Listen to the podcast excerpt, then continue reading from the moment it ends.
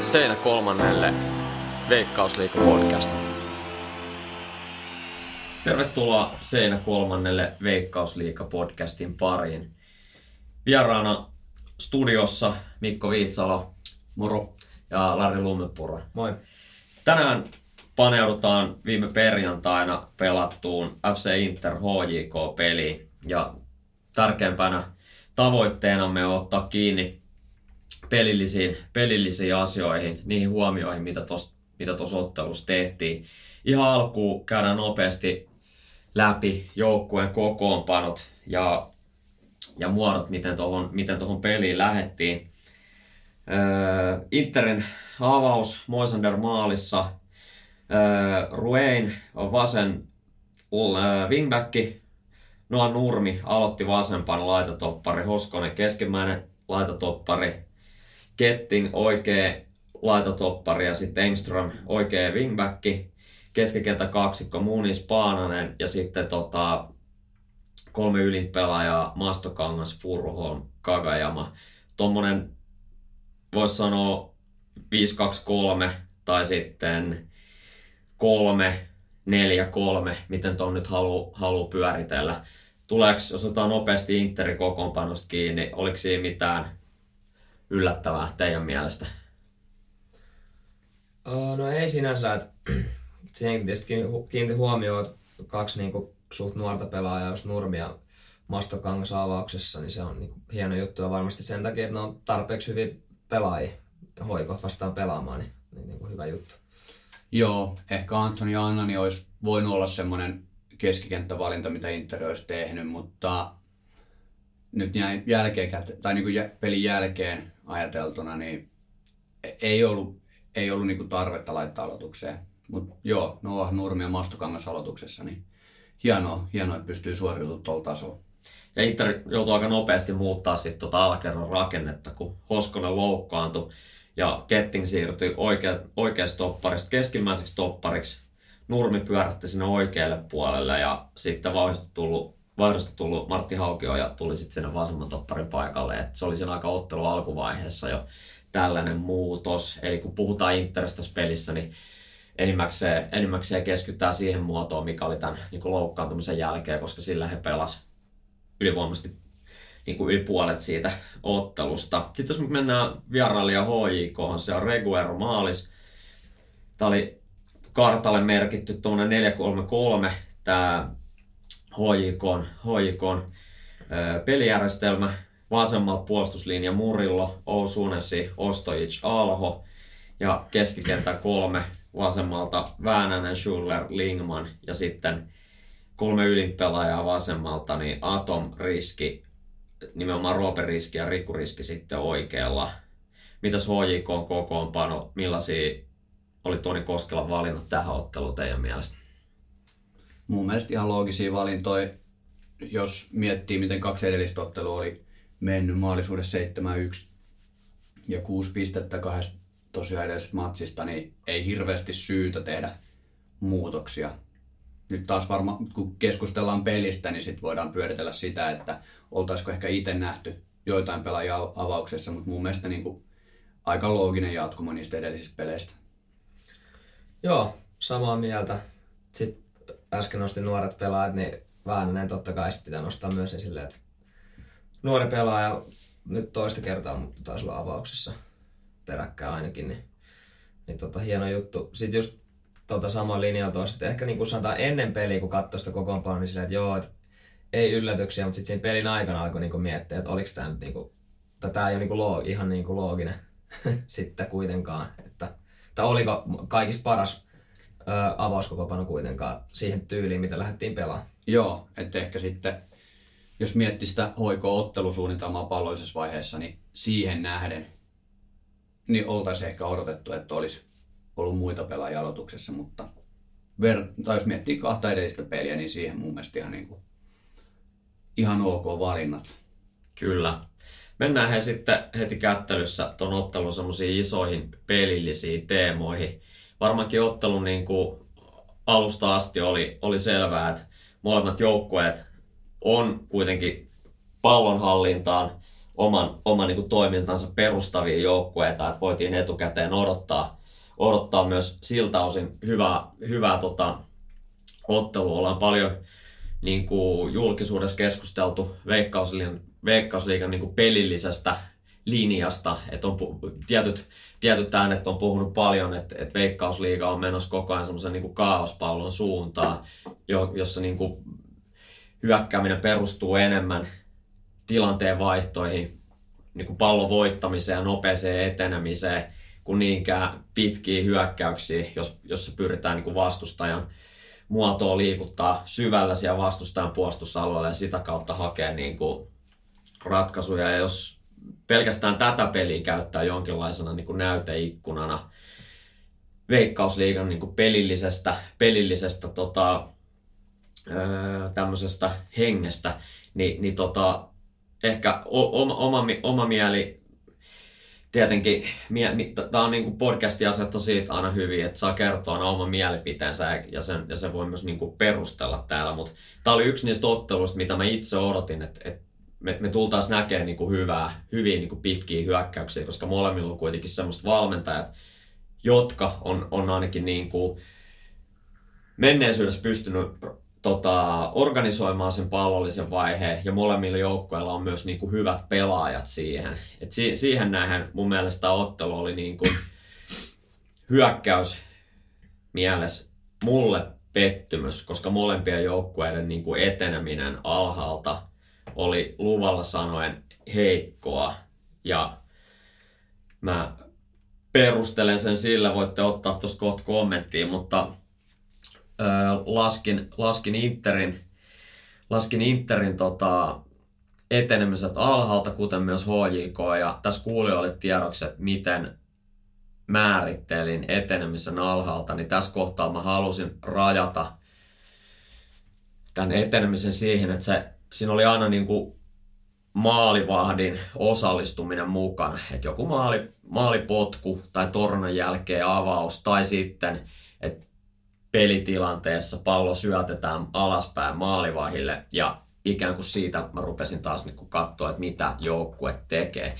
Eli tota, tässä ei ole niin tilanteenvaihtoja, ei ole huomioitu näissä etenemisissä, paitsi jos pallo on sen tilan, positiivisen tilanteenvaihdon jälkeen pelattu maalivahdille. Eli tällä, tällä, näin mä määrittelin etenemisen alhaalta.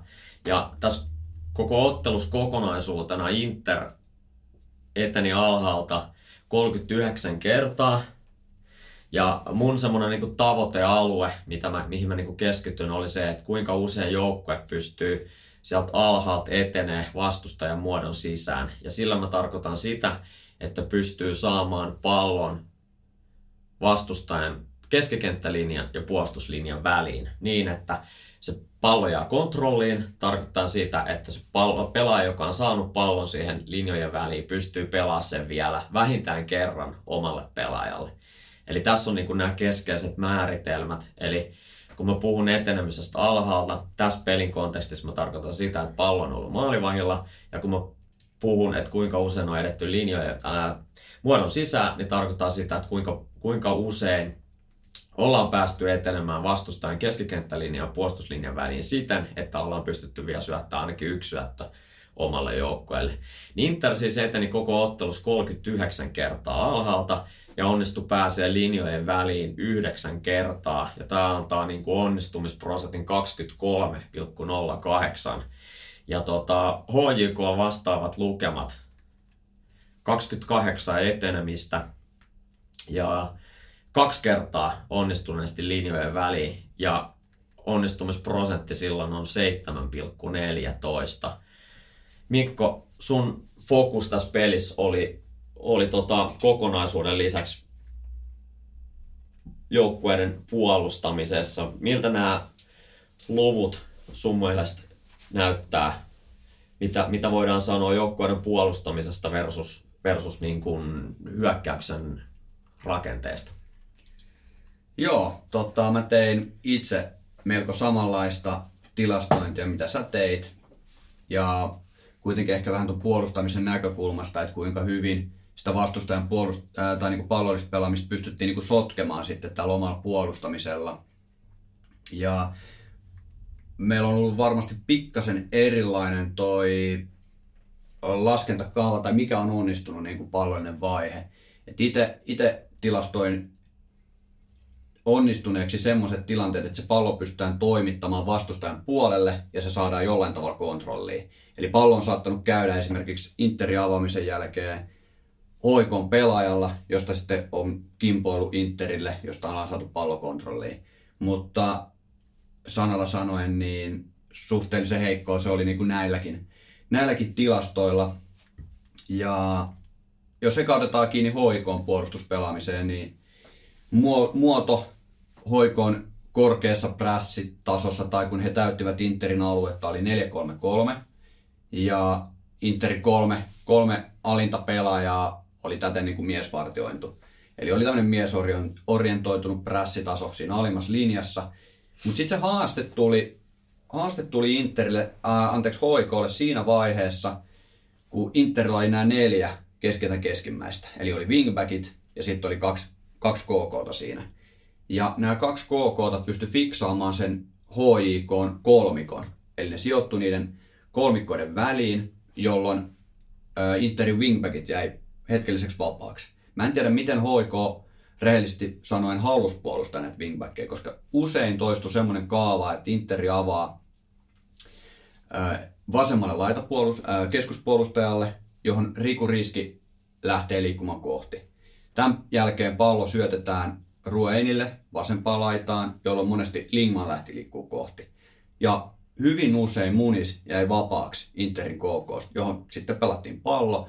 Ja siinä vaiheessa tuli semmoinen tunne, että nyt Hoiko ei ihan aidosti halua enää riistää palloa. Että sille annettiin paljon tilaa. Toinen vaihtoehto oli, että Ruein syötti Furuholmille, joka oli selkeä target-pelaaja. Öö, ajoittain pystyi suojaamaan palloa kohtuullisen hyvin, mutta tuet jäi liian kauas.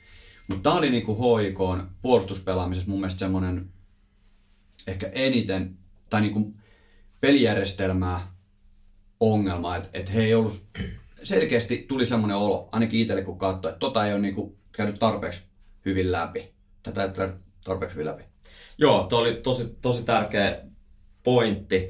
Ja varsinkin vasemmalla puolella se oli hyvä, että otit sen puheeksi. Mä tein karttaa vähän siitä, että mistä, tai merkkasin aina kenttäkarttaan ne kohdat, mistä ö, molemmat joukkueet, tai mihin molemmat joukkueet pääs etenee linjojen väliin, niin Inter niitä oli selkeästi enemmän vasemmalta laitakaistalta, joko vasemmalta niin kuin ihan laitakaistalta tai siitä välikaistalta. Ja kiinnitin just tuohon huomioon, että tuo niin Lingmanin sijoittuminen oli hyvin keskeinen. Että se oli vähän niin kuin valmiina ottaa ikään kuin sitä välikaistan syöttöä pois, sitä munisia pois ja valmiin ottaa sitten sen Rueinin, se ihan leveämmän wingbackin pois. Ja monesti kävi niin kuin tota Moisander ravas siihen vasemmalle topparille Haukiojalle, niin kävi just tälleen niin kuin sä sanoit, että sitten kun syöttö lähti sinne Rueinille, niin Lingman oli jo vähän niin kuin myöhässä. Se pääsi pelaa yläjalalle sinne Rueinille. Lingmani oli jo vähän myöhässä ja sitten usein toi Ruen jatko samaa laitakaistaa pallon tolle mastokankaalle ja silloin tapahtui se, että oikea puolustaja Alho joutui irtoon linjasta estää sitä niin kuin käänty, kääntymistä sitä maastokangasta. Silloin huomasi, että sieltä monesti pelattiin sit keskelle joko tolle tota, Furuholmille, että pystyttää sitten hyödyntää se selustaan sinne niin kuin oikean laitopuolesta ja Alhon selustaan tullut niin kuin tila. Ja kaksi kertaa ainakin siinä eka jakson aikana he pääsivät hyvin murtautua sinne selustaan just, just tämän takia, että siinä oli niinku selkeä, mun mielestä selkeä niinku ongelma, varsinkin ekalla jaksolla, jota he ei pystynyt niinku, öö, ratkaisemaan, että kumpaa Lingman, niin kuin, kumpi, kum, kumman hän ensisijaisesti ottaa pois. Sen munisille tulevan syötön siihen välikaistalle vai sitten sille Ruenille. Että se tosi usein niin kuin aukesi just se Ruenin puoli. Ja sitten se aiheuttaa semmoisen ketjureaktion, että sitten Alho joutuu irtoon ja miten sitten Inter pääsee sinne Alhon selusta. Lari? Joo, tuohon vielä lisää, että mun mielestä se oli niinku selvää, että Lingmanin haluttiin menevän sinne Rue, niin mä siinä huomasin niin alussa, kun Koskela kuvattiin ja olin niin lukevinen siitä, että, että luke, luke, että come on, kun sit kuva palasi peliin, niin hän oli vähän niin kuin taas myöhässä sinne niin kuin Rueni, ja sitten yksi haaste, mä otin yhden kuvan, kuvan siitä, tota, just kun täällä ää, Nurmella on pallo, niin sit riski myös, niin kuin, hän ei peitä, esimerkiksi hän ei ot peitä sitä muniselle syöttöä, hän niin ohjaa se esimerkiksi selvästi syötön Ruenille ja silloin Lingman voisi mennä vähän niin kuin lähemmäs. Että hän on taas tuossa välissä, että Nurmi voi syöttää tässä niin kuin joko Munisille tai Ruenille ja sitten Lingmankin on sen takia vähän haasteellisesti, että mihin, mihin mä nyt niin kuin menen tästä. Ja sitten se pelat, pelataan niin kuin esimerkiksi Ruenille ja sitten ollaan myöhässä. Kyllä. Joo, tosi, tosi hyvä pointti. Ja just toi, että mitä riski tekee, niin, niin tota, pystyisikö peittää sen syötön selkeästi Munisille ja antaa niin kuin Lindmanille mahdollisuuden juosta mm. lujaa kohti Kyllä. Ruenia, koska äh, ihan selkeä asia oli, että ehkä toi pelijärjestelmä, no ha, harmi tai outoa, että se pystyy tuottamaan noin paljon hoikoille hankaluuksia. Että luulisi, että olisi ollut helppokin 4-3-3 systeemillä puolustaa tuota 3-4-3 vastaan. Mutta sitten itse mietin ihan semmoista asiaa, että minkä takia oltiin myöhässä, niin juoksiko pelaajat täysiä? Et mulle tuli semmoinen olo, kun mä katsoin, kun riski lähti kohti haukiojaa, niin menikö se kovaa niin kohti? Et tuliko se oikeasti kiire? Tai kun Lingman meni kohti Ruenia, niin aiheutettiinko siinä kiire? Et ihan, ihan niin kuin näinkin yksinkertainen asia. Ja tässä on, voidaan ottaa siihen myöhemmin kiinni, mutta niin kuin iso ero myös tuossa puolustamisessa oli se niin kuin puolustusteko ja intensiteetti. Suht, niin kuin Interin intensiteetti puolustaa versus HIK, niin Inter teki sitä kyllä tosi paljon paremmin. Joo, Kagavas kiinnitti huomioon kanssa kun hän ajoittain niin kun lähti vähän haistelemaan sinne tota oikean laitatoppariin. Hän ei ikinä mennyt niin loppuun asti, että sit se aina pysähtyi, se, niin jos vähän lähti spurttaan, se pysähtyi ennen sit, vaikka syöttö olisi tullut, niin sitten taas jäätiin niin peittää, mutta ei missään vaan sanottu niin painetta. Mm. Että haluttaisiin riistää tai pakottaa syöttö maalivahille. Tai... Kyllä. Tota, miten näkisitte, kuinka paljon, kuinka paljon niin tuossa Interi oli niin kuin siis selkeästi parempi näissä tilastoissa etenemään sinne vastustajan muodon, muodon sisään. Kuinka paljon toi oli niin kuin Interin hyvyyttä versus HJK huonoutta puolustaa noita tilanteet. Kummalle, kummalle antaisitte enemmän tunnustusta ja kummalle enemmän sapiskaa, mitä sanotte? Jos mä saan sanoa eka, niin mä antaisin, mä antaisin tota, enemmän sapiskaa HIKlle tuosta puolustamisesta. Koska kun vertaillaan taas toistepäin, niin siinä ehkä se muuttuu. Mutta tässä mä sanoisin, että Hoiko teki se Interille suhteellisen helpoksi. Niin kuin, to, toi oli mun mielestä Interille ihan helppo nakki ohittaa. Tai pystyy säilyttämään ainakin pallo. Joo, mä, mä oon samoin linjoilla. Tuossa niinku löytyy paljon asioita, mitä hoikoa voisi tehdä paljon paremmin, mutta sitten toki ei niinku sinänsä pois Interiltä, että he hyödynsi niinku, tai otti kaiken, mitä niinku annettiin. Et sit, en mä tiedä, pystyykö jokainen liigajoukkue tuosta sit, niinku esimerkiksi, pystyisikö käyttää samalla tavalla. Ei varmasti, että kyllä sinänsä niinku kunnia myös Interille.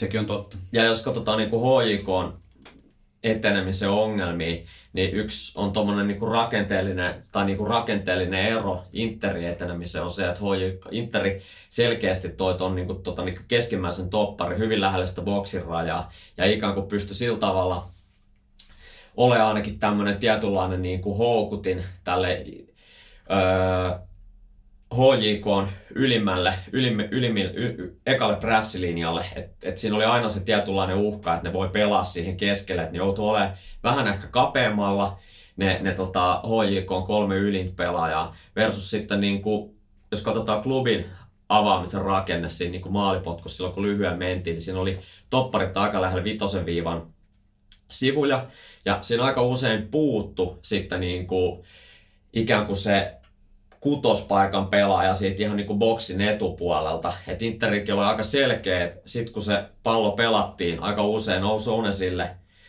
niin siinä oli muistaakseni Furuholmi tai sitten Takajama, joka oli siinä niin kuin oikealla ottamassa sit niin kuin, ja just kun puhutaan tästä juoksun intensiteetistä, siinä vauhdista, niin kyllä, kyllä hän meni niin kuin tosi kovaa sinne boksiin. Ja kaikella kunnioituksella niin kuin O'Sonnesia kohtaan, mutta hän, hän ei ole ehkä semmoinen niin kuin toppari mun mielestä jalalla, joka niin kuin kestää tuommoista niin kuin painetta. Et aika usein, varsinkin sitten kun vasenpuolustaja Murillo tykkää pelaa selkeästi ylempänä kuin esimerkiksi oikealla toi Alho, joka tulee selkeästi vähän niin kuin kolmanneksi ikään kuin laitatoppariksi sinne, niin se aika usein se yhteys niin kuin ton Osunesin ja Murillon välillä niin kuin katkes. Et tosi usein tapahtui niin, että Reguero syötti lyhyen vasemmalle siihen Osunesille, ja hänen ainoa niin kuin, vaihtoehto oli se, että hän kiskas vasemmalla ison diagonaali. Ja kun tuota peliä katsoo, niin se oli aika niin kuin, se oli hyvin niin kuin, helppo puolustaa Interille. Että pallo siirretään Ousonesille, siihen niin kuin prässi kohti, Murillo yhteys on katki ja sitten iso diagonaali. Ja sitten jos me katsotaan taas HJK rakennetta noissa isoissa avauksissa, niin kyllä mä sanon, että jos oikeasti viikko on valmistauduttu tuohon peliin, tiedetään se, että, HJ, että Inter saattaa ottaa ylhäältä, mikä on meidän suunnitelma B, uskalletaanko me pelaa sitä prässiä vastaan, voidaanko me ottaa sitä laitapakkia aavistus pari pykälää niin kuin alemmas, houkutella se vastustaja wingback myös ylemmäs ja pelaa ehkä sinne puolipitkällä, kuka olisi meidän niin kuin laidan niin kuin kohde silloin. Tai sitten jos me edetään isolla, onko se niin Riku Riski meidän paras kohde, anteeksi, Roope Riski mm. meidän paras kohde. Et kyllä mä sanoin, että jos me viikko valmistaudutaan otteluun, ja meidän ottelusuunnitelma on se, että jos se vastustaja ottaa tosi ylhäältä, niin meidän ainoa niin kuin malli on se, että pallo vasemmalle topparille, iso diagonaali kohti Roope Riskiä. Niin kyllä mä mietin, että se viikko on mennyt hukkaan. Ihan oikeasti. Mä oon ihan samaa mieltä. Mä oon ihan samaa mieltä ja öö, haluan lisätä tuohon sen, että mä pikkasen tosiaan niin tilastoin noita avauksen onnistumisia. Meillä oli vähän eri määrät tässä. Mä otin Kyllä. pitkälti maalipotkuista. Lähinnä ekolijaksoilla mä tilastoin, että esimerkiksi Interi avasi kuusi kertaa niin kuin pidemmällä maalipotkulla, laittoi isoa palloa, kohde Furuholm, ja näistä neljä epäonnistui ja kaksi onnistui. Sitten Inter avasi lyhyellä maalipotkulla kahdeksan kertaa, josta viisi onnistui ja kolme epäonnistui. Eli voidaan aika helposti todeta, että kun he lähti avaamaan lyhyellä, niin he pääs sinne hoikon puolelle paremmalla todennäköisyydellä kuin jos he havas isolla. Mutta sitten niin hoikoon, hoikoon kohdalla, niin tein samaa tilastoa. Mä sain 17 kertaa tämmöiset tilastot ekalta jaksolta. Hoiko avasi 11 kertaa isolla pallolla. Joko niin, että suoraan isolla tai Ozonesin kautta. Näistä 11 kerrasta niin kuusi epäonnistui, eli no, viisi kertaa onnistui, hoiko sai säilytettyä pallohallinna, kuusi epäonnistui. Ja jos he havasi lyhyellä, niin kaksi kertaa onnistui ja neljä kertaa epäonnistui. Eli 17 kerrasta 10 epäonnistunutta avausta, ja 7 onnistunutta. Onnistunutkin on tämmöinen, missä pallo ei jäänyt siis Interille, vaan hoiko pystyy itse säilyttämään se, joten jo tuolla vertailulla niin pystyy huomaamaan sen, että pallollisessa pelaamisessa on haasteita ja toki sitten niin Interi hoiti tuon oman puolustus, puolustamisensa paremmin. Ja jos mä otan nopeasti kiinni vielä tuohon Interin niin puolustamiset, miten he lähti puolustaa hoikot vastaan, tuossa maalipotkutilanteessa, niin heillä oli hyvin miesorientoitunut prässi. Käydään nopeasti läpi, mitä Joo. tarkoittaa miesorientoitunut Eli prässi. jokaisella pelaajalla on yksi, yksi pelaaja, jota vastaan hän pelaa. Ja joskus se voi olla vain esimerkiksi alimmassa linjassa, joskus se voi olla vaikka ali- ja keskialue, ja sitten on jotain aluepuolustamista mukana, mutta tässä Interillä niin ihan selkeästi kaikki pelaajat, joita kuvassa näkyy, niin heillä oli selkeästi pelaajia, kohti he meni, jota vastaan he niin kamppaili sen yksi vastaan yksi tilanteen.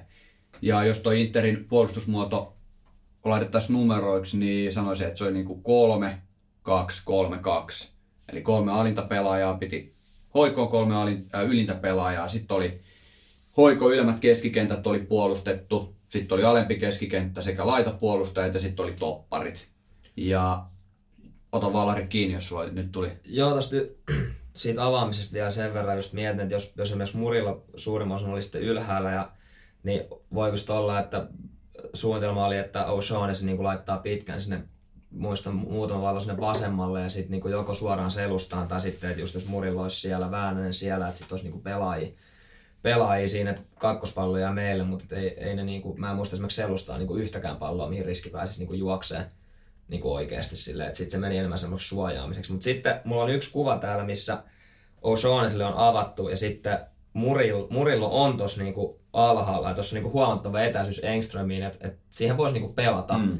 Niin sitten mä en tiedä, on, onko sitten ollut pläni, että Murillo olisi ylempänä, että onko tämä niinku sitten, että O'Shaughnessy ei niinku taju, että, että hei, nyt se olisi siinä, koska nyt ö, lähtee silti pitkä. Mm. Vaikka ö, Murillo on niinku hyvin selvästi tuossa niinku alempana pelattavana niin se, se vähän niin kuin hämmentää kanssa. Joo, ja ehkä toi myös kuvastaa sitä tietynlaista niin Ousunaisen pelillistä haastetta, että se epämukavuus mm. siinä niin kuin paineen alla, että ei pysty enää havainnoimaan kenttää, jos tietää, että Joo. tulee paine kohti, että ei, ei, ei, ei joko luota tai sitten ei osaa havainnoida katsetta ylös ja havainnoida löytää sitä niin vapaat pelaajaa. Tai onko se sitten pelannut, että jos siihen syöttää laitapakille, että onko se sitten taas tietynlainen niin kuin prässi, trappi, mm, että siihen on mm. tehty niin kuin ansa, että sitten Engströmi sulkee sen etenemisen niin kuin murillolta. Mutta jos mä jatkan vaan Mikko, sulla oli siinä vielä joku... No joo, oikeastaan, joku... no, no joo, 323, 3232 muoto Interillä ja mun mielestä toimi luonnollisesti paremmin kuin hoikoon prässi, mutta sitten se ero tosiaan, mistä puhuttiin, se niin kuin intensiteetti, että pelaat meni tosi nopeasti kohti, otti kontakteja, halus, niin kuin näky, että he haluaa tehdä sen vaikeaksi, haluaa riistää sen pallon ylhäällä. Sitten 16 minuutin kohdalla oon merkannut, että se muoto vaikutti olevan niin 3, 1, 4, 2, mutta se ehkä enemmän johtui siitä, että miten hoiko liikutteli pelaajia, että tuli siihen lopputulokseen, että tosi miesorientoitunut. Ja hyvin onnistui, siis hoikohan ei, ei saanut niin millään sitä pallollispelaamista käyntiin. Jos he hetkellisesti sai vaikka ison pallon jälkeen pallonhallinnan omille, niin käytännössä Inter pystyi pakottaa heidät pelaa Reguerolle ja siihen loppu kans niin kuin, ei käytännössä ollut mitään työkaluja sen jälkeen, että sit se oli vaan iso pallo kohti Roberiskiin. Kyllä. Mä tota tilastoin ison avauksen aina semmoisen pallona, joka, joka menee tota,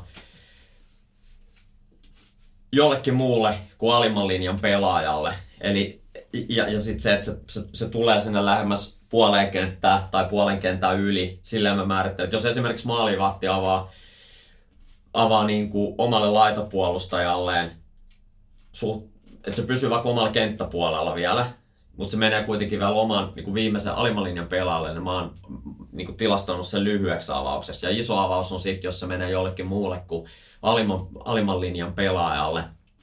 Ja silloin määritelmä on myös se, että se menee sitten lähemmäs puolta kenttää tai sen yli. Niin mä, mä tilastoin HJKlle tässä ottelussa 16, yhteensä 16 isoa avausta ja 12 lyhyttä avausta. Ja tästä 12 on mukana myös semmosia, jossa maalivahti on syöttänyt topparille ja toppari on heittänyt mm. sen, sen ison pallon. Että se täytyy huomioida.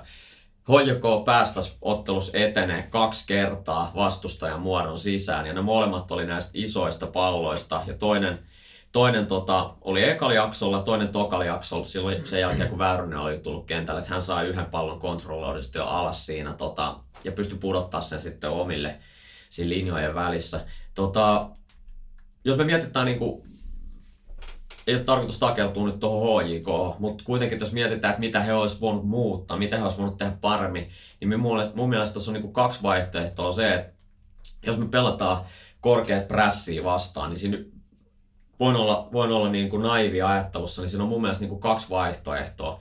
Joko pelaa sitä prässiä vastaan, ja silloin se tarkoittaa sitä, että jos vastustaja pelaa miesorientoidusti, niin silloin täytyy myös miehittää sitä omaa ala-aluetta niin kuin tosi vahvasti. Et siinä on kaksi, kaksi hyötyä. Se, että me saadaan houkuteltua sitä vastustajan muotoa entistä ylemmäs, jolloin saadaan ehkä puolipitkää avausta hyödynnettyä.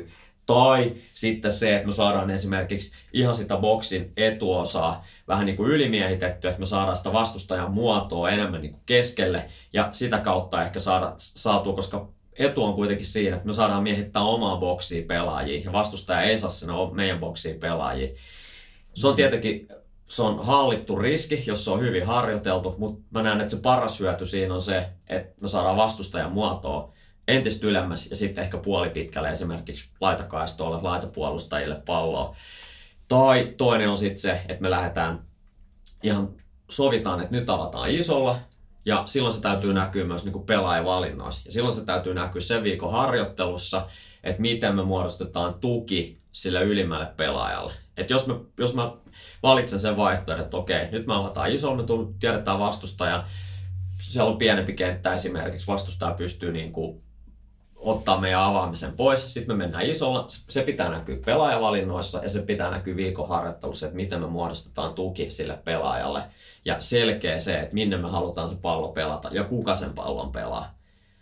Koska nythän, jos me mietitään sitä, että se syötetään topparille, toppari heittää ison, mietitään vastaprässitilannetta.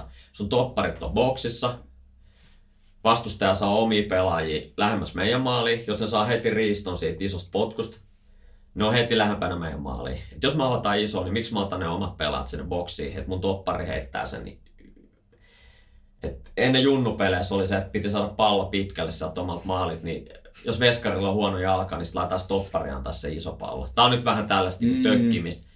Mutta miksi sä, nostat, miksi sä pudotat ne molemmat topparit, jos sä tuut isolla? Sitä mä en itse niin kuin ymmärrä. Okei, halutaan ehkä houkutella sitä vastustajan muotoa niin kuin entistä lähemmäs, sen mä, niin kuin, sen mä niin kuin hiffaan, mutta sitten se rakenne myös pitäisi olla kunnossa, ja nyt se ei HJK ollut. Ne menetti liikaa palloja niissä isossa palloissa, ja nyt se oli niille niin käytännössä pallon menetys, kun ne lähti pelaamaan isolla. Lari?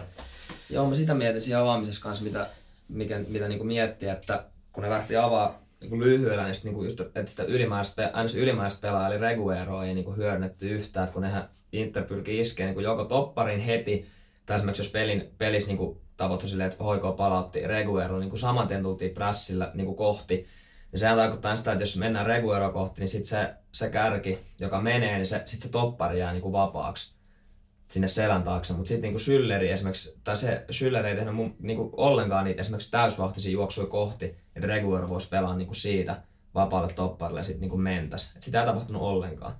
Et sit mä en tiedä kokeeksi Koskela, että niinku, tämän, just tämän alkerran, onko pelaatyypit semmoista, että hän haluaa lähteä pelaamaan näin. Se on, me ei niinku tiedetä tätä, mm. mutta se vaan niinku pisti silmään. Et, sit, sitä ei pyritty ratkoa ollenkaan siitä kärjen taakse tosi tärkeä pointti. Tämän takia Lari Lummepuro täällä studiossa. Ja mietitään silloin, kun vastustaja ottaa miesorientoidusti. Me puhutaan aina siitä, että okei, okay, kärjet ottaa topparit, kuto, meidän kymppi ottaa vastustajan kutose, mutta kuka ottaa veskari? Aika harvoin on maalivahti merkattuna, ja tuo on tosi tärkeä pointti. Se on niin sanottu free man tuossa tilanteessa, niin kuka, kuka, kuka ottaa sen? Ja silloinhan se monesti miesorientoitunut prässi saattaa vähän niin kosahtaa. Sen ongelmahan on se, kun pelaajakin monesti ollaan treenattu itsekin kentällä tuota miesorientoitu prässiä, sitten joku kysyy, että hei, mit, mitä tehdään maalivahille? Se on hyvä kysymys. Mä itse kyllä tietyllä tapaa tykkään sen, että riippuen tietenkin vastustajasta, että, että se maalivahti saa niinku pitää sitä palloa, jos, jos ei se pysty niinku tuottaa sille niinku uhkaa. Mutta mut Reguero, se on hyvä jalalla ja kyllähän niinku Ropsis, niin mun mielestä Koskela käytti paljon, paljon niinku tota, rohkeammin Regueroa tuossa avaus, avausvaiheessa. Joo, se oli kyllä tosi kummallista, että siitä tuli semmoinen olo, että, että tota, ää, et, ho, mulle tuli semmoinen olo, että Hoiko halusi avata kyllä enemmän niillä isoilla, mm. koska luulisi, että Väänänen, Lingman, Schüller on pelaajia, jotka pystyy antaa nopeita tukiliikkeitä ja vaikka olisi kuin miesorientoitunut pressi Inter, me pystytään selviä ja säilyttää se pallo, mutta niitä ei kyllä näkynyt. Ja sitten just toi, että jos me halutaan antaa se iso pallo sinne niin kuin Roope-riskille, niin oliko se Roope riskille niin kuin suojaukseen vai sinne etupuolelle? Jos oli etupuolelle, ne pallot oli huonoja. Mm. Ja, ja hoikoon olisi pitänyt houkutella sitä Interin muotoa lähemmäs omaa maaliaan, jotta sinne selusta olisi tullut enemmän tilaa. Ja sitten taas jos halutte, että se olisi ollut targetti, niin sittenhän se oli niin kuin selkeästi väärä valinta. Että jopa Eetu Vertanen olisi mun mielestä ollut parempi valinta silloin niin kuin ylimmäksi pelaajaksi. Mutta tietysti Timo Väyrynen olisi ollut se ykkösvaihtoehto. Ja sitten puhumattakaan niistä, että mitä se tuki annetaan siihen pelaajalle. Toki silloin kun Väyrynen tuli sisään, niin sitten heti, heti pystyttiin pelaamaan suojaukseen ja tiputukseen ja siitä saatiin niin kuin hyvä tilanne. Hoiko sai hyvän tilanteen, mutta tota, tosi paljon tuli niin kuin kysymysmerkkejä, että mikä se on, niin kuin, että mikä se niin kuin plan A oli, millä ne halusi lähteä pelaamaan Interi vastaan, niin se ei oikein selvinnyt. Ja sekin kertoo jostain. Tota, vieläkö ruoditaan avaamista? Mennäänkö tota... Sen voisi hei vielä mm. mainita, että tuosta Interin avaamisesta, se oli siis 23 prosenttia noista eten, alhaalta etenemisestä. He onnistuivat pääseen muodon sisään. Näistä kaksi päättyi keskitykseen boksiin. Eli jos me katsotaan alhaalta eteneminen maalivahilta, niin niistä 5 prosenttia niistä tilanteista päättyi keskitykseen boksiin. Ja tämä on nyt semmoinen niin mielenkiintoinen teema mulle henkilökohtaisesti. Ja nyt kun ollaan puhuttu tästä Veikkausliigan pelillisestä suunnasta, niin tämä on yksi iso teema, mitä mä itse haluan seurata tämän kauden aikana. Että minkä verran joukkueet, minkä verran joukkueet pystyy etenemään toisteisesti vastustajan muodon sisään. Että se mua, se mua niinku kiinnostaa. Ja tässä oli tota, kaksi ykköstä eh, maajoukkavalmentaja Juha Malinenhan viittasi, oliko se Kups Ilves-pelissä, että et niinku hyvä, hyvä intensiteetti, e- eikä siirrellä palloa niin kuin alimmas linjassa, vaan niin kuin pelivälinettä liikutetaan ylöspäin.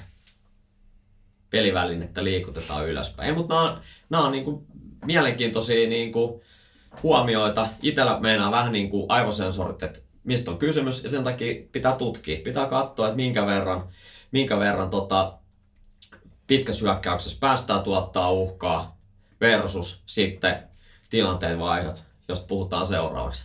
Mm. Lari, sä tutkailit tätä FC Inter HJK-peliä niin nimenomaan transitioiden kautta. Minkälaista, minkälaista tota, havaintoja teit? Joo, no mä siis jäsentelin sitä vähän niin kuin silleen, että tähän voi olla niin kuin erilaisiakin jäsentelyjä totta kai, mutta et, et oli se, kun selvästi joukko pyrkii niin kuin säilyttää pallokontrolli niin kuin omalla joukkueella. Sitten on no, niin kuin, lähdetään nopeeseen, selvästi nopeeseen niin vastahyökkäykseen. Sitten tuli paljon semmoisia kanssa, että just tulee vaikka pidempi pallo sinne linjaan ja sitten niin joudutaan puskeesta vähän niin kuin vaan eteenpäin. Että se on vähän enemmän sellainen kontrolloimaton tilanne. Tietynlainen niin kuin kaostilanne. Niin, niin että sitten ehkä vähän kummalle sitten jää, että jää, jääkö niin kuin omille vai vastustajille.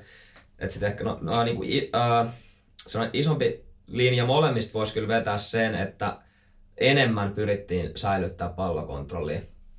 Et toki näistä luvuista joku voi sitten kommentoida, että sain ihan eri luvut kuin minä, mutta niin kuin ekalla jaksolla Inter pyrki 15 kertaa säilyttää pallokontrolli omalla joukkueella ja sitten 10 kertaa eteni Joo. Kysyisin, kysyisin vielä tästä, että kun puhutaan siitä, että pyrkii säilyttää kontrolli, niin katsotko sinne esimerkiksi syötön suuntausta, että onko se vaikka sivuttain no, tai alaspäin. Joo. Ja sitten jos, jos halutaan edetä, niin sitten on, haetaan Joo. esimerkiksi ylimies riiston jälkeen. Onko nämä niinku semmoisia määritelmiä? About, joo, mutta taas väliin saattoi olla, että eka syöttö saattoi olla eteenpäin, mutta sitten pelattiin sivuttain tai taakse, että se niin. hyökkäys ei niinku jatkunut siinä seuraavien sekuntien aikana niinku eteenpäin. Mutta joo, että sitten Inter, Inter niinku koko pelin mun mielestä sitä ku, niinku kuvassa se Inter tosi hyvin pystyi säilyttämään sitä pallon kontrollia tilanteen vaihoista. Eka, ekalla jaksolla tilastoin, että 15 kerrasta kaksi kertaa he menetti sen, kun he oikeasti selvästi yritti, nyt otetaan kontrolliin tämä homma.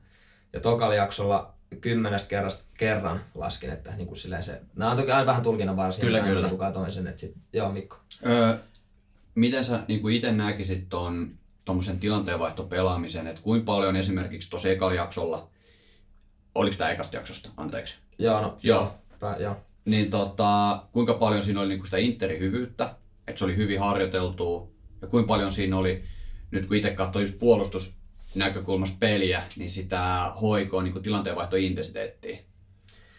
No varmasti molemmista, mutta sit, sitä, mä, sitä mä mietin tuossa, että kun se peli oli pääosin ekaleksi kuitenkin enemmän HIK puolella, niin sitten sit tavallaan kun sä riistät sen pallon, niin sulla on todennäköisesti hyvin ne pelaajat siinä, sä pystyt niinku pelaamaan, omalla, omalla alueella HIKkin luonnollisesti joutuu niinku vähän enemmän miettimään, että voidaanko me niinku mm. mennä kohti, että vai jätetäänkö me selustaan tilaa, että sitten niinku, totta kai omalla hyökkäysalalla on helpompi niinku mennä tosi vaan kovaa kohti. Sitten se varmasti selittää vähän sitä, että, että niin kuin tosi hyvät luvut tossa, Kyllä. miten kontrolloitiin palloa. Mutta sitten HIK on myös, myös laskin, että 16 kertaa tota, pyrki säilyttää palloa, ja siinäkin kaksi menetystä mä niin tilastoisin selviä, että niin hekin siinä oli ihan ok.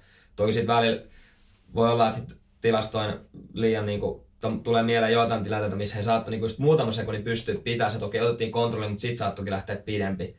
Ja sitten ei välttämättä pysynytkään omilla, mutta näin mä niinku laskin sen. Mutta sitten nopea hyökkäys, se niinku pisti silmään tuossa ekalla jaksolla, että Interillä oli, oli kymmenen nopeata hyökkäystä ää, ja kolme menetystä. Et niinku ihan, ihan hyvät lukemat mun mielestä siinäkin, mutta sitten taas HIK oli yhdeksän nopeata ja seitsemän menetystä. Et se on niinku aika paljon.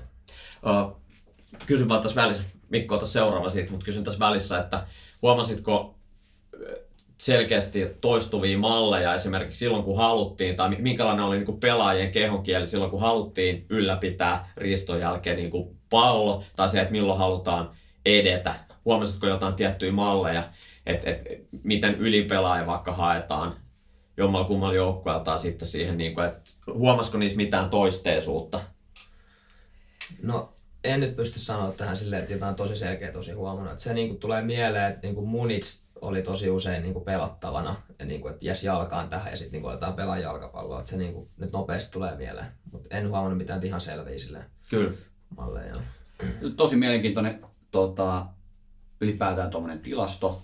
Ja sitten oli mielenkiintoista, että Inter pystyi noin paljon paremmin nopeusyökkäyksessä sit säilyttää sen kuin HIK.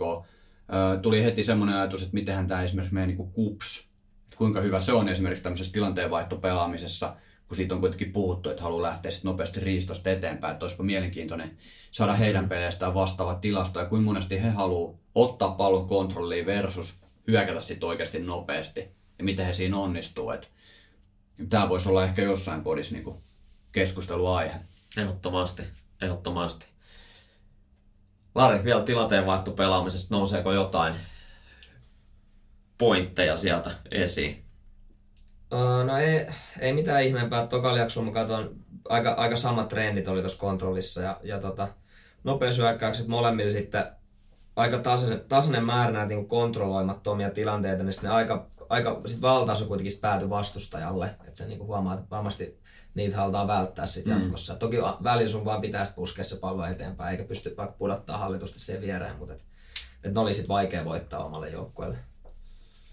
Joo, tai mulla on oikeastaan puolustusvaiheesta vielä. Tota, Okei, mä voin vaan sen verran ottaa tuossa niinku kiinni, että tässä oli kuitenkin ehkä, jos mietitään tällaisia tietynlaisia ennakko-olettamuksia joukkueiden pelaamisesta, niin, niin kuin alussa jo puhuttiin, niin tässä oli kuitenkin kaksi semmoista joukkuetta, jotka enemmän on ainakin menneisyydessä perustanut pelaamisensa siihen niin kuin organisoituun pitkään hyökkäykseen, eikä välttämättä niin paljon sit siihen niin kuin transitio, varsinkaan sitten niin kuin siihen niin kuin nopeeseen etenemiseen transitiossa, että ehkä ne joukkueet niin kuin Veikkausliigas on joitain muita kuin HJK ja Inter, mutta mut tota, siihenkin nähdään tosi mielenkiintoista nähdä, että mit, miten, miten jatkossa esimerkiksi tuosta kupsista tai jostain muusta joukkueesta, että millä tavalla nämä, nämä tilastot muuttuu. Tota, Mikko, sulla oli, sulla oli tota seuraava pointti jo. Joo, ää, aikaisemmin puhuin tuosta puolustusvaiheesta silloin, kun oli esimerkiksi maalipotkutilanne. Selkeästi on, ehkä niin kuin aikaisemminkin ollaan puhuttu, että trendi, tai uskon, että menee siihen suuntaan, että ruvetaan niin kuin täyttää sitä vastustajan puolta, otetaan vähän niin kuin korkeampi, no korkeampi prässitaso, kuulostaa korkeammalta.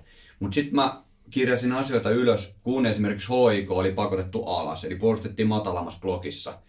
Ja merkkasin, että HIK olisi ollut muoto niin 4-1-4-1, jossa Roope Riske oli sitten selkeästi se niin kuin ylinpelaaja.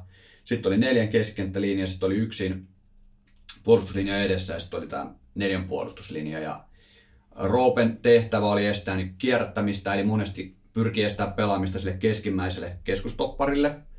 Ja sitten mikäli pait, pallo oli esimerkiksi Haukioella vasemmalla keskustopparilla, niin tällöin HJK Riku Riski puolusti wingbackia ja muut toiselta puolelta liikkuu kohti keskusta. Eli tällöin Atom tuli puolustamaan vähän sitä, niin kuin, sitä keskimmäistä keskikenttäpelaajaa. Eli koko muoto liikkuu sinne päin. Mutta sitten merkkasin myös, että Atom esimerkiksi selkeästi haisteli sitä syöttöä, kärkystä syö, pidempää syöttöä puolenvaihossa, jossa tulee sinne oikean puolen keskustopparille. Ja sitten, jos se pallo kuitenkin pelattiin sinne, niin Atom tippui sitten puolustaa wingbackia. Eli näin tämä toimintaa HIK, matala blokki. Mutta se, mikä tässä niinku pisti silmään, niin mä kirjoitin ihan tämmöisiä ajatuksia peliaikana, että Roope välillä niin paineistaa. Se haluaa aiheuttaa kiirettä, se haluaa riistää välillä palloja, mutta muut pelaajat selkeästi vaan peitteli. Ja se oli ihan niin kuin selkeä, että siinä ei lähdetty, niin kuin, ei varmaan haluttu irrota siitä muodosta. Mm. Haluttiin vaan peittää tiloja. Ja sitten välillä hoikon muoto oli jopa 5-4-1, kun ne olivat, olivat hyvin lähellä omaa boksia. Mutta se, mikä niin kuin mulle tulee, niin kuin aiheutti tässä, että tämä oli selkeä ottelusuunnitelma, että peitetään, ei lähdetä irtoon muodosta, ei, ei hävitä sitä omaa yksi vastaan ykköstä. Mutta sitten mä kirjoitin esimerkiksi, että Timo Furuholm kääntyy kahden alimman linjan välissä Noah Nurmen syötöstä ilman mitään painetta 14 minuutin kohdalla. Et jos sä puolustat matalas blokissa, sä et halua irrota siitä muodosta, sä et, sä et tota, halua hävitä tiloja, niin sit kuitenkin Furka, Timo Furuholm pystyy kääntyä siinä 14 minuutin kohdalla Oceanesin edessä. Se oli mun mielestä tosi, tosi ihmeellistä, että et jos mikä ton niin kuin matalan blogin niin kuin idea on, niin varmaan se on, että haetaan sitä hetkeä, että tulee se huono syöttö tai katkotaan joku syöttö. Tästä tilanteessa sitä ei ainakaan tehty. Kagayama kääntyy Oceanesin edessä 16 minuutin kohdalla, eli kaksi minuuttia tämän jälkeen. Kagayama kääntyy 34 minuutin kohdalla alimman linjojen välissä, eikä kukaan puolusta. Samaan aikaan, kun Kagayama kääntyy, on täysvaltaisuus juokus laidalla, eikä siinäkään ole mitään niin puolustusta, siihen pelataan pallo. Eli tämä herätti musta niin paljon semmoisia, että, että selkeästi matalaspolkissa oli idea, mutta sitten tuommoinen niin täsmävalmentaminen, miten se matala blokki toimii, niin mun mielestä se oli aika heikkoa. Niin kuin suoraan sanottuna, että, että jos on seitsemän valmentajan valmennustiimi ja sitten on tämmöisiä haasteita siinä pelissä, niin Niin tota, aika outoa. Ja, ja sitten he, heillä heil oli kuitenkin niin kuin, ikään kuin neljäs, neljäs linjas heidän mm. niin kuin blokki. Että jos sanotaan, että siinä on niin kuin puolustus- ja KK-linjan välissä yksi pelaaja, joka yleensä on se pelaaja, joka joutuu liikkuukin aika iso säteellä, mutta joka niin kuin puolustaa just sinne niin kuin linjan väliin joko putoavia tai nousavia pelaajia vastaan ja estää niitä kääntymisiä. Että senhän niin kuin tehtävä olisi, että jos versus se, että me ollaan ihan niin selkeästi 4-4-2 blokissa, jolloin puolustuslinja joutuu enemmän pelaajat irtoamaan siitä. Jos linjan väliin pelataan, niin joutuu toppari irtoamaan estää sen kääntymisen. Ja sehän olisi niin kuin ideaali tilanne, että se, ne linjojen väliset etäisyydet olisi niin, niin kuin ly- lyhyet, että jos linjan väliin pelataan, niin se välimatka sieltä alimmasta linjasta on sellainen, että se ehtii vielä estää sen niin kuin kääntymisen. Että semmoinen niin kuin nyrkkisääntö, että jos puhutaan, jos, jos puhutaan niin kuin, että mikä pitäisi olla vaikka matalas blokissa meidän niin kuin keskikenttälinjan ja puolustuslinjan välinen etäisyys, niin se pitäisi olla semmoinen se etäisyys, että meidän hitain toppari kerkee tulla sieltä linjasta niin kuin vastaan, jos linjojen väliin pelataan. Mutta nyt tuommoisessa tilanteessa vielä, kun siellä on yksi pelaaja, joka ikään kuin kontrolloi sitä puolustus- ja KK-linjan välistä tilaa, niin, niin, tota, niin, niin se, on tietenkin, se on tietenkin ongelma. Joo, ja sitten on myös sanottava, että se syöttö lähti esimerkiksi tälle Timo Furuholmille, niin se lähti niin kuin Noah Nurmelta, eli sieltä alhaalta. Se on tullut pitkän matkaa, se ei ole tullut sit niin kuin edessä olevasta linjasta, vaan sieltä alhaalta. Ja tässä tilanteessa, missä Timo Furuholm sitten vastauttaa pallon, niin hänen ei kohdistu painetta sen jälkeenkään. Mikä oli mun mielestä niin kuin sitten, että onko ohjeistettu, että voit päästä kääntymään linja edessä ja sitten peitetään. Mm. Mutta selkeästi se prässi ei niin kuin myöhästynyt siinä tilanteessa. Tuosta maatalousblogista ihan vaan yksi just sellaisia mun muistiinpanoja, niin mulla oli ihan yleinen huomio, huomio kun Inter oli aika syvällä, että syvällä hoikoalueella, niin he, he pelasivat niin takaviistoon. En merkannut pelaajia, muistaakseni Ruens oli vasemmalla ja sitten niin lyhyt takaviisto ja siitä niin keskitys. Niin kukaan niin kuin ei irronnut paineista sitä pelaajaa. Edes pieni aikapaine sille keskitykselle. Oli pelattu seitsemän minuuttia. Et ei ole niin kyse siitä, että ei olisi niin kuin mm. enää niin voimavaroja spurtata. Mm. Että onko siinäkin niin vähän roolit, niin kuin, että kuka siihen menee. Kyllä. Sitten toistepäin niin kuin Interin matalasta blokista. Tämäkin No, tämä nyt kuulostaa siltä, että koko ajan halutaan HIK niin kuin solvata, mutta jos miettii Toni Koskela haastatteluinen peli, hän totesi, että Inter ei varmaan ole niin vahvimmilla, jos he joutuu puolustamaan pitkiä aikoja omalla puolella ilman palloa, että hoikoon pitää olla siinä hyvä. Niin ensimmäinen tilanne, missä mä merkkasin, että Inter on nyt aidosti matalassa blokissa, niin tapahtui 34 minuutin kohdalla. Et se oli ensimmäinen tilanne, missä Inter joutuu hetkellisesti olemaan matalsblogissa. Ja tämä oli paljon kiinni siitä heidän ottelusuunnitelmasta. He, he otti niin selkeästi ylhäältä sitä HJK-avaamista. HJK jo edellä mainitusta syystä turvautui mm. siihen isoon palloon, jonka Inter niin kuin voitti suuremmaksi osaksi. Niin silloin, silloin heille ei tullut kauheasti niin kuin edes tarvetta puolustaa. Niin kuin. HJK ei pakottanut heitä niin kuin matalaan blokkiin. Kyllä. Jos, mehän ei voida tietää, mikä on ollut valmentajaottelusuunnitelma, mutta mut näytti myös siltä, että Inter pakotti HJK pelaamaan näin, ja he eivät halunneet niin kuin, joutua siihen matalaan blokkiin. Ihan samaa mieltä. Ja on merkannut, että toinen kerta sitten matalasblokissa oli 39 minuutin kohdalla, ja Furuholm oli täällä yksin kärjessä. Munis puolusti Lingmania vastaan. Ruen Alhoa, Gagajama Schülleri ja Mastokangas, Mastokangas tässä tilanteessa Väänästä.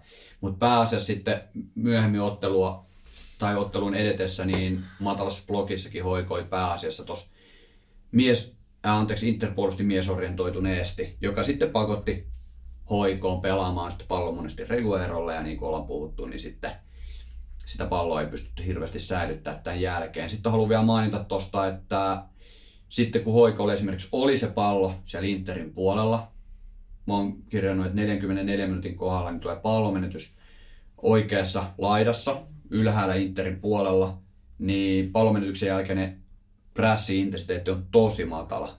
Et se, se, se, kannattaa katsoa, jos, jos haluaa nähdä, että millä intensiteetillä ei kannata, tai niin, jos se halusi riistää palloa, niin se ei riitä. että se oli tosi matala se intensiteetti. Ja sitten taas toisaalta, jos he ei halunnut riistää, he halusi vaan niinku peittää ja suojata sitä omaa selustaa, niin sitten se toiminta oli myös tosi kyseenalaista, koska ne jäivät kuitenkin liikkumaan sille alueelle. Mutta semmoinen niinku täysvauhtisten juoksujen puuttuminen häiritsi ainakin itse, että et, et, mikä, oliko tavoite riistää vai peittää selusta, niin siinkin tuli semmoinen kysymysmerkki, että kumpaa haluttiin tehdä. Kyllä, ja se missä HJK on ollut niin kuin kapin peleissä, noissa ekos veikkausliikapeleissä, hyvä. Huomasi selkeästi jo niissä kapin peleissä niin kuin tämän tauon, tauon jälkeen, että heillä oli hyviä laitamurtautumismalleja ja he, he, he pystyy niin kuin, just pitkässä hyökkäyksessä, he on hyviä siinä, että he pystyy niin kuin, haavoittaa vastustajaa, että heillä on hyviä, ne on hyviä löytää esimerkiksi vastustajan irtoavan laitapakin ja topparin niin kuin väliin juoksu, että he pystyvät tekemään hyviä kombinaatioita. Näin laitakaistoilla ja tota, viimeistelee, viimeistelee niistä, mutta jos mietitään Interin ottelusuunnitelmaa, että just kun puhuttiin tässä, että he joutuivat aika vähän puolustamaan matalas blokissa, että selkeästi he ei halunneet sitä, että HJK pystyy niin kuin pelaa pitkiä hyökkäyksiä heidän alueellaan ja hyödyntää näitä niin kuin murtautumismalleja. Et, et selkeästi jos mietitään ottelusuunnitelmiin, niin tässä valossa näyttää siltä, että Inter onnistui paremmin ottelusuunnitelmassaan. Että ainakin Interilla se oli selkeämpi, mitä, mitä he halusivat. Tota,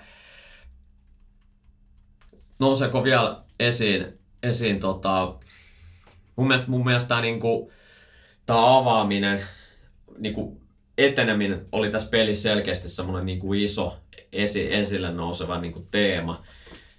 Tuleeko vielä näiden meidän käsittelemien teemojen ulkopuolella jotain? Mulla, Lari, ole hyvä. Tuossa halusin siis vaan ihan tämmöinen pieni lisä sanoa hieman väärin tuossa toisen jakson tilanteen paidosta, että HIK hieman, hieman panas sitä, että nopeus hyökkäys, kun heillä oli seitsemän hyökkäystä, niin ää, viides he onnistui niin pitää sen ainakin tietty raja asti. Et en, en niin merkannut, että kaksi menetystä, että he niin siinä pystyi vähän, en tiedä käytiinkö sitä puolia vähän läpi, että miten tässä nopeushyökkäyksessä niin kuuluu toimia, mutta siitä hieman, hieman sai parannettua tokalla jaksolla. Tai aika paljonkin itse asiassa. Okei, käydään vielä läpi. Vaihdot vaikuttaa aina. Kä- Sulla oli, joo. Mietin vaan, puhutaanko me maalista sitten jossain vaiheessa. Käydään, vaan, käydään vaikka saman tien läpi. Joo, no siis äh, se niin kuin, mitä itse kiinnitin huomioon, että siinä totta kai, oliko sulle Mikko puolustamisesta mun mielestä mm. siitä. No mennäänkö siitä alusta, alusta asti? Käydään maali läpi, se oli hyvä. Joo, otetaan, otetaan maali esiin. Oikeastaan sen verran tuosta maalista, se tilanne lähtee sieltä oikealta, Interistä katsottuna oikealta laidalta, niin tuosta puolustamisesta kiinnitin huomioon siihen, että no vähän sama mistä aikaisemmin tässä mainitsin, että se puolustamisen intensiteetti oli tosi matala. Että sieltä pystyttiin kuljettaa tosi helposti, olikohan alhotilanteessa muistaakseni, vasen laita puolustaja. Ei mu- Murillo varmaan. Anteeksi, Murillo varmaan, mutta luvattoman niin kuin helposti päästään ohi. Pelataan pieni syöttö viereen, sitten kiinnitän huomioon, tai kiinnitin huomioon siihen muissakin pelin vaiheissa tai pelin aikana hoiko ei priorisoi boksin puolustamista tarpeeksi hyvin. Ja sekin on vaan niin kuin valinta, ei sitä kaikki muutkaan joukkueet niin kuin priorisoi, mutta ainakin itse on halunnut ajatella, että se boksi olisi sellainen alue, että sinne ei päästä helposti kuljettaa. Näin ei kuitenkaan tapahdu, ja sitten päästään sinne boksiin.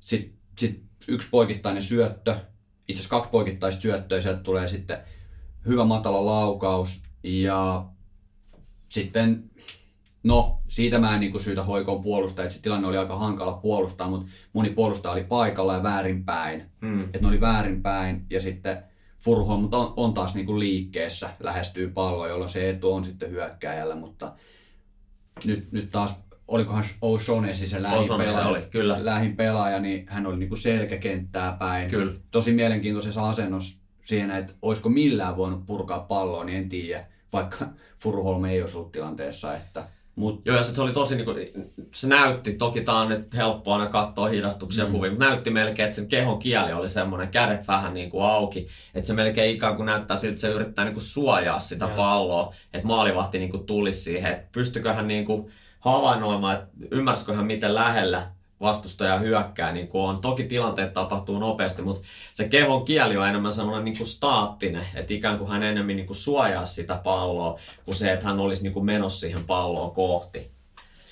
Joo, lyhyt kommentti. Mä itse asiassa muistin väärin, mä sellaisin muistinpaan, niin se oli Vahtera, josta me katsottiin, että hän ei ottanut kontaktia ollenkaan tähän äh, Interin pelaajaan, ja hänet ohitettiin siinä. Mutta sitten just halusin myös nostaa esille tuonne, että et Ruein niinku siinä tilanteessa tosi niinku älykäs, älykäs laukaus, että et niinku siitä matalan sinne takakulmaan kohti, niin se on tosi vaikea. Niinku, että jos Reguera joutuu niinku antaa ri, reboundin, niin se jää hyvin todennäköisesti siihen niinku maali, maali eteen. Tietysti halu, haluaisi kuvitella, että tämä on niinku käyty läpi, että jos me lauataan tästä näin, niin Furuholm sä oot liikkeessä kohti maalia ja sitten mm. niinku, hän todennäköisesti voittaa sen pallon. Voi olla, että tämä on niinku Furuholmin kanssa semmoista niinku vaan älykkyyttä, että hän niinku tietää, miten niinku kärki pelaa tässä, mutta se oli hyvin, niinku, ei ollut sattumaa, että se pallo päätyi maaliin. Ei, ja sitten just toi, että niinku Furuholm oli koko ajan liikkeessä ja mm. kohtasi pallon mm. liikkeessä, jolloin hän sai Kyllä. tosi iso edun näiden hoikon puolustajia, jotka oli paikallaan siellä linjassa, mutta hyvin pelattu maali, mutta tosiaan herätti itselle just kysymyksiä siinä, että miksei tehty rikettä aikaisemmin, miten voi kuljettaa niin veikkausliikatasolla noin paljon, noin niin kuin helposti ohi. Ja tämä ei ollut siis missään tapauksessa ainut tilanne, missä hoiko olisi nyt ihan käyttää vaan niin kuin enemmän käsiä, tehdä, pysäyttää peli, mutta näin ei kuitenkaan niin kuin tapahtunut. Ennen kuin mennään niihin niin kuin ottelun niin kuin tällaiseen kaavaan ja pelaajavaihtoon, miten ne vaikutti otteluun, niin haluatteko nostaa tässä vaiheessa esiin jotain yksittäisiä pelaajia, kehen niin katse kohdistui joko hyvästä tai huonosta mielessä? Haluatko? No Nurmesta mulla siinä ekalla jaksolla, etin kun hän oli siellä vasemmalla, niin kuin pari kertaa tuli just näitä linjoja väleihin tosi niin kuin napakoit hyviä syöttöjä sinne niinku linjoja välissä vapaana oleville pelaajille, että hän pystyi sieltä niinku alimmasta linjasta pelaamaan niitä, että se niinku pisti silmään siihen ekan parinkympin aikana. Joo, ja se huomasi selkeästi, kun hän muutti oikealle, niin sitten selkeästi hän pelasi enemmän niinku vähän isompia palloja Joo. sinne niinku Murillon selasta. Joo, hänen niinku pelaaminen pikkasen niinku muuttui sen jälkeen, Kyllä. kun se puoli muuttui. Et en tiedä, mä en, mä en tunne pelaajaa niin hyvin, että oliko jalkasuuksissa jotain, jotain niinku sitten, mikä niinku ikään kuin pakotti, mm. mutta hän niinku, hänen niinku syöttö, syöttömalli muuttui sen jälkeen, kun se pu- puoli muuttui niin kuin vasemmalta Joo. oikealle. Et se, se siihen kiinnitti huomioon. Niin, mm, oliko tästä vielä? Mä just sit halusin vielä Munisista puhua sen verran, että mä sekin pisti niinku positiivisessa mielessä silmään, että hän niinku, ei, hoikoo häneltä ei niinku pysty riistää palloa. Että hän joko niinku pysty, pysty syöttämään omille, tai jos tuli niinku tilanteet, missä he pääsivät lähelle, niin hoikoitu rikkoa aina. Muistaakseni kaksi varoitusta jopa tuli niinku siitä, että munisi vedettiin jaloille. Et Kyllä, ja hän oli tos, kyllä, tosi tärkeä nostaa mun mielestä niin kuin keskeinen palanen tota heidän avaamista, että sijoittuu usein siihen vasemmalle niin kuin välikaistalle ja tuotti, niin kuin tässä puhuttiin aikaisemmin, niin kuin Lingmanille se valintaongelman, että meneekö hän munisiin kiinni vai sitten sinne rueniin kiinni. Ja sitten mikä oli myös niin kuin nähtävissä, selkeästi hän aina välillä putosi sinne lait, vasemman laitatopparin paikalle ja haukia nosti. Että heillä oli vähän tämmöisiä niin kuin Italiassa Atalanta on käyttänyt paljon tämmöisiä rotaatioita Joo. niin kuin pohjakokoon ja laitatopparin välillä. Niin tämmöistä oli nähtävissä. Niin kuin, ja jos mietitään verrataan vaikka niin kuin Paanasta ja Munisiin, niin Paananen oli jopa niin kuin näkymättömissä niin kuin siinä avausvaiheessa. Hän oli aika vähän, vähän tuli pallokosketuksia verrattuna Kyllä. Munisiin. Et Munis oli niin kuin hyvin keskeinen pelaaja tuossa avausvaiheessa. Et oli semmoinen niin kuin itelle, itelle semmoinen niin kuin hyvä, hyvä niin kuin tota, nosto. Mitä Mikko? No mä olisin nostanut kyllä ihan samat. Mä olisin varmasti eka Noah Nurmen niin kuin mielettömän hyvä esitys pallolla. Ja sitten just tommosia niin kuin pitkiä useamman linjan ohittavia syöttöjä, esimerkiksi ne linjojen väliin Furuhomille. Mm. Todella hyvä. Ja oli itse asiassa melkein viimeisteli maalin siinä, puski mm. ylärimaa, että se olisi vielä niin kuin ehkä kruunannut ton.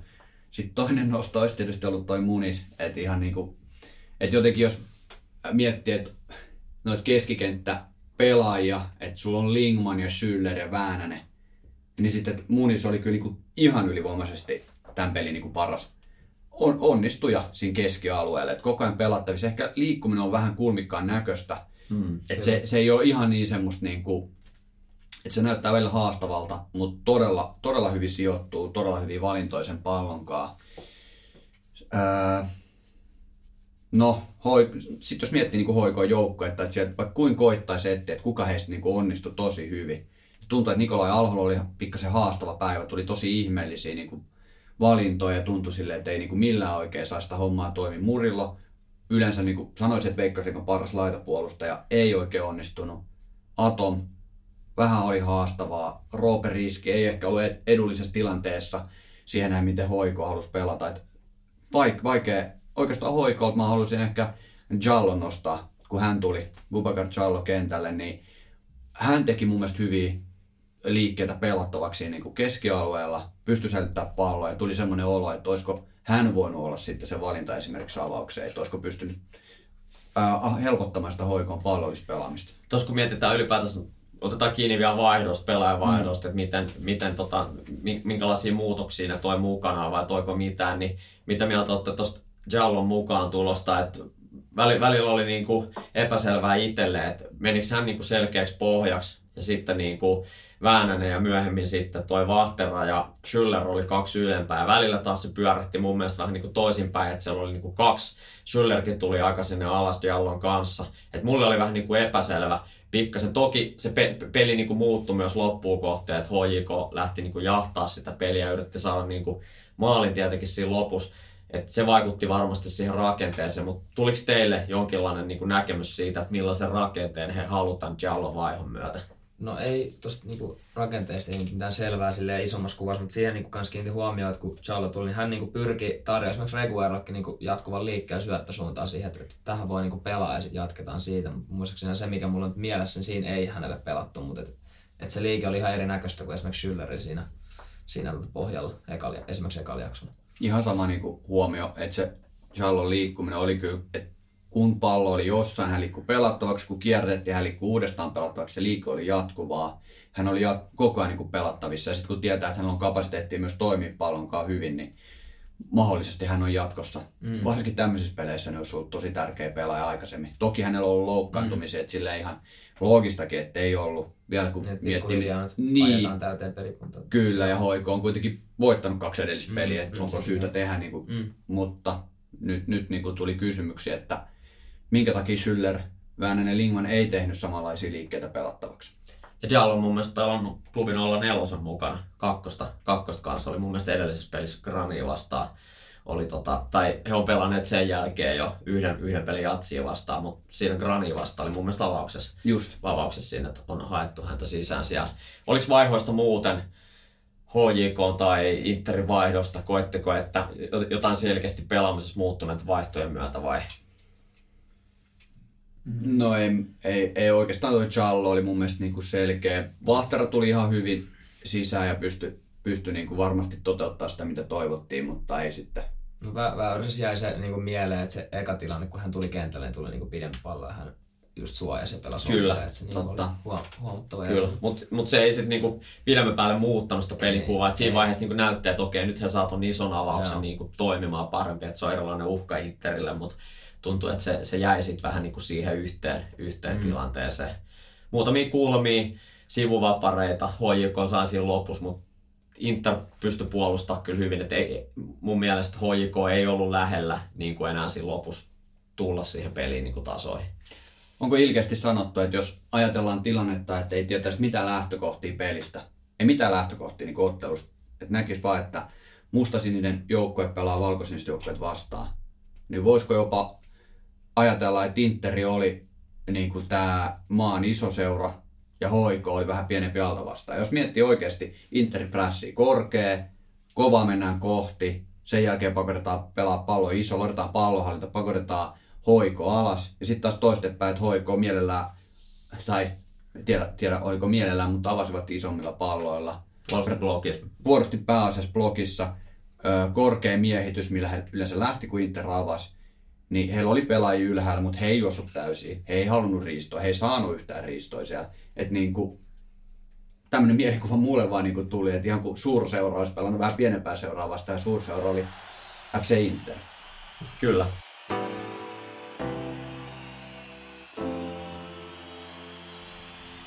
Okei, me ollaan paketoitu FC Inter HJK-peli.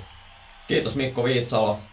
Kiitos. Kiitos Lari Lummepuro. Kiitos. Muistakaa seurata Seinä kolmannelle podcastia Twitterissä ja tilatkaa, tilatkaa tota podcastia joko Spotify tai Apple Podcastin kautta, niin saatte aina tuoreimmat jaksot heti kuunneltaviksi. Ei tarvi jäädä odottelemaan, vaan voitte aina tuoreeltaan kuulla aina uusimman jakson. Kiitoksia kaikille. Kiitos ennen kaikkea vieraat, kiitos kuulijat ja jatketaan seuraavassa podcastissa.